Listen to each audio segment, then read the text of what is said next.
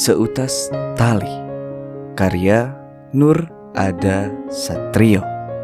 Cerita ini diambil dari cerpenmu.com Jadi kalau kamu mau membaca cerpen-cerpen menarik lainnya Silahkan kunjungi cerpenmu.com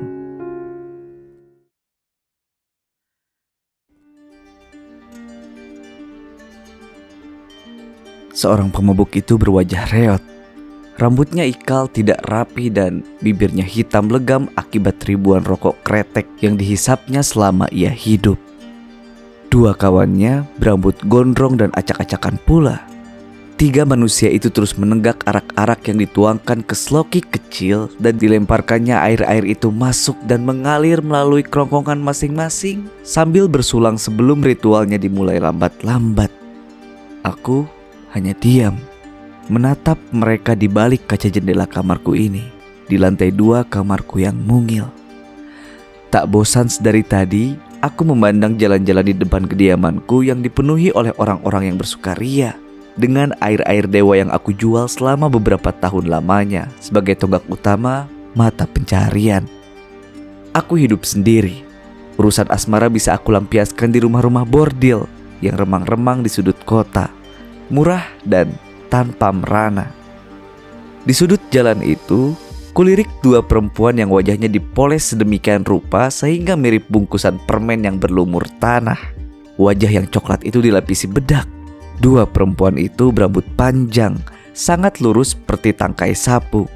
Warna tangan dan leher serta kakinya sangat berbeda jauh dengan warna yang sangat mereka bangga-banggakan itu. Hot pants dan kaos ketat si kupu-kupu malam itu membungkus setiap lekuk-lekuk tubuh mereka yang juga semakin meyakinkanku bahwa mereka bak bungkusan permen yang hidup dilumuri tanah juga tentunya. Ada pula dua lelaki hidung belang yang membuka lebar-lebar mulutnya. Tawanya terbahak-bahak. Entah apa yang mereka semua sedang bicarakan.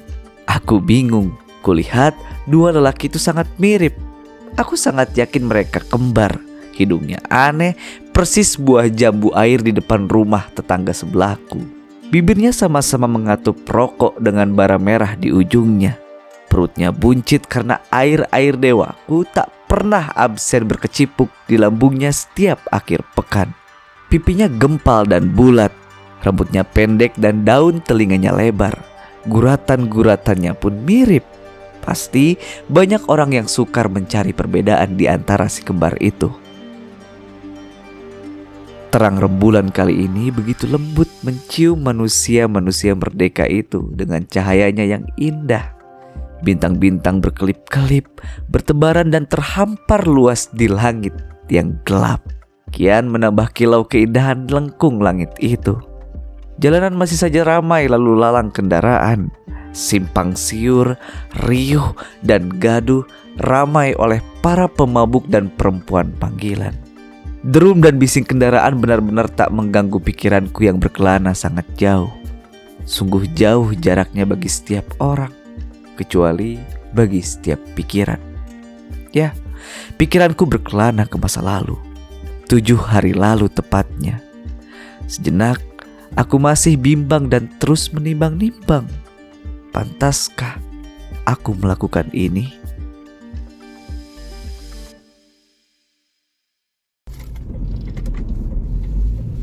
Pagi itu, di pagi yang gelap dan buta, di mana fajar belum memperlihatkan secercah cahayanya, aku sudah harus menuju ke rumah juragan arak untuk memasok lebih banyak lagi.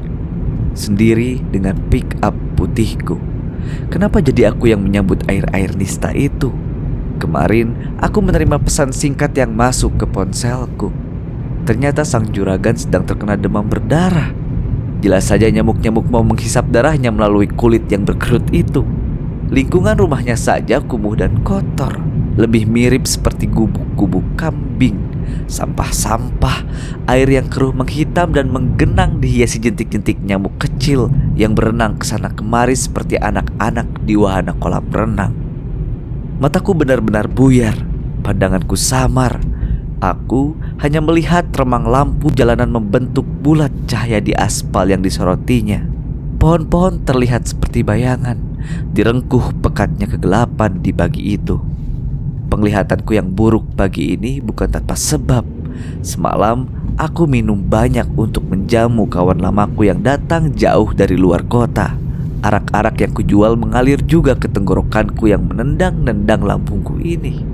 Panas sekali, tapi nikmat. Banyak orang yang bilang yang dilarang itu yang nikmat. Ah, persetan dengan larangan-larangan. Aku memperlambat laju kendaraanku untuk sejenak menyalakan linting tembakau yang aku apit pada dua jariku. Kunyalakan pula musik supaya aku tetap terjaga tidak menjauh ke sisi jalan dan menabrak pohon-pohon. Aku mengangguk-ngangguk mengikuti irama musik dangdut ini. Ketika jeda berhenti pada pergantian lagu, kudengar sayup-sayup azan berkumandang. Beberapa unggas pun berkokok, tak mau kalah dari nyaring suara si muazin. Musik berlanjut, berdentum keras di gendang telingaku. Syahdu dan asik bukan kepayang. Rokok sulut lagi, kuhisap terus dan kepulan asapnya hancur diterjang angin-angin yang masuk melalui kaca mobilku yang terbuka. Arak-arak ini semakin bereaksi saja. Bangsat benar arak ini. Umpatku. Aku iseng menyalakan dan memadamkan lampu kendaraanku ini, mengikuti irama khas dangdut yang merasuk ke tubuhku begitu nikmat.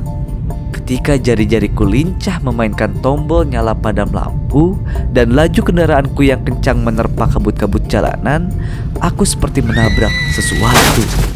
Diikuti teriakan pula. Sontak, saat itu pula ku injak pedal rem sedalam-dalamnya.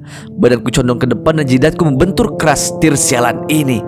Aku kaget dan gelisah ketika kulihat ternyata seorang anak kecil mengenakan mukena itu telah tergeletak beberapa meter dari kendaraanku. Badannya bersimbah darah dan tak lagi berbentuk seperti tubuh manusia pada umumnya. Darah merah itu terus mengalir deras dari tubuhnya. Mukena yang putih kini benar-benar berwarna darah.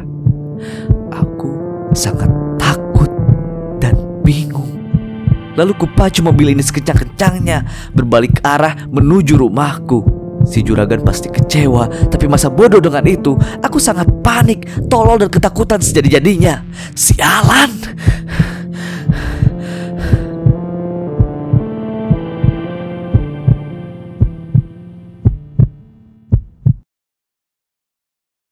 Sudah tujuh hari sejak kejadian itu.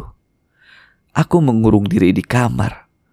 Bila pelanggan tiba, Ku teriak dan kusuruhnya mengambil sendiri arak dan meletakkan uang-uangnya ke saku kulkas. Para pelanggan terheran dengan seisi rumahku yang kosong. Semua kutukar untuk uang. Hanya menyisakan kulkas dan sisa-sisa beberapa botol arak. Aku tetap terbayang pada wajah anak itu yang masih terus saja menghantui lamunanku setiap malam. Wajah yang lugu itu menjadi begitu menakutkanku ketika terlintas di benakku dari kepalanya terus mengalir darah.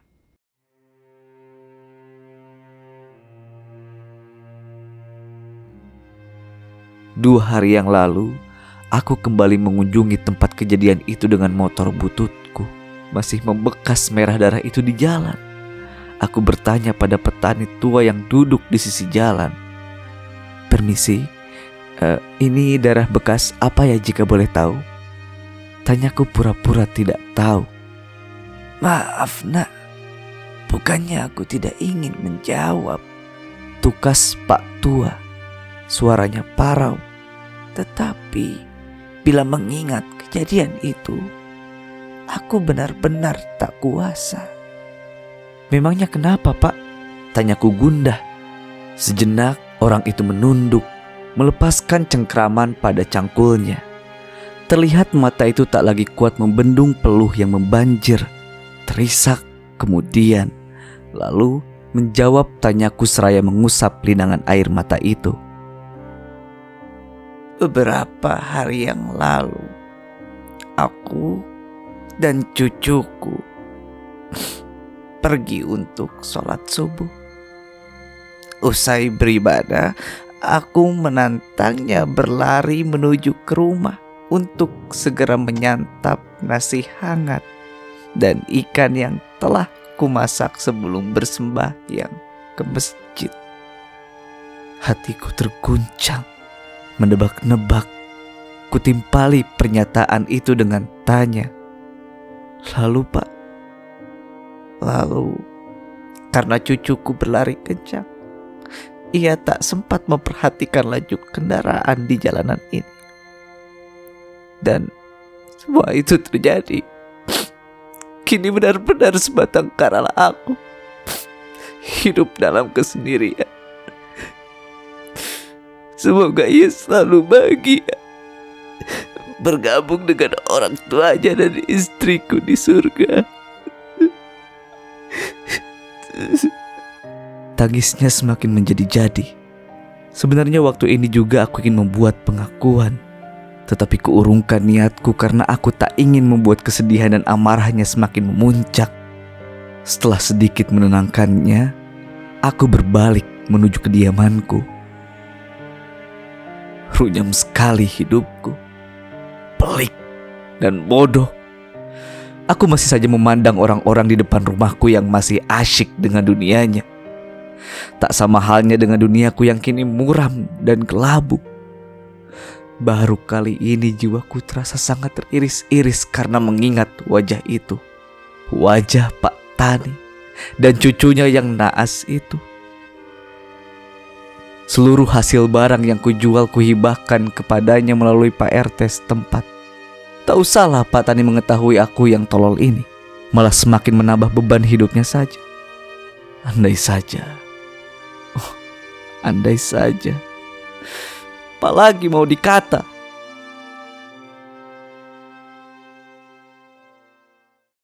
Woi, turun cepat. Lepaskan tali itu dari lehermu.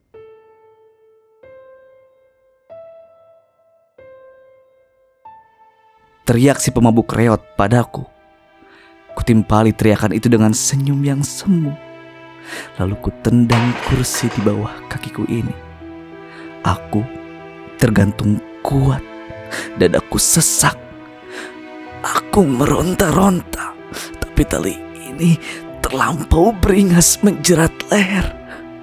Rasa-rasanya tepat di depan wajahku ada malaikat yang meringis dan bertepuk tangan kegirangan menunggu saat-saat seperti ini.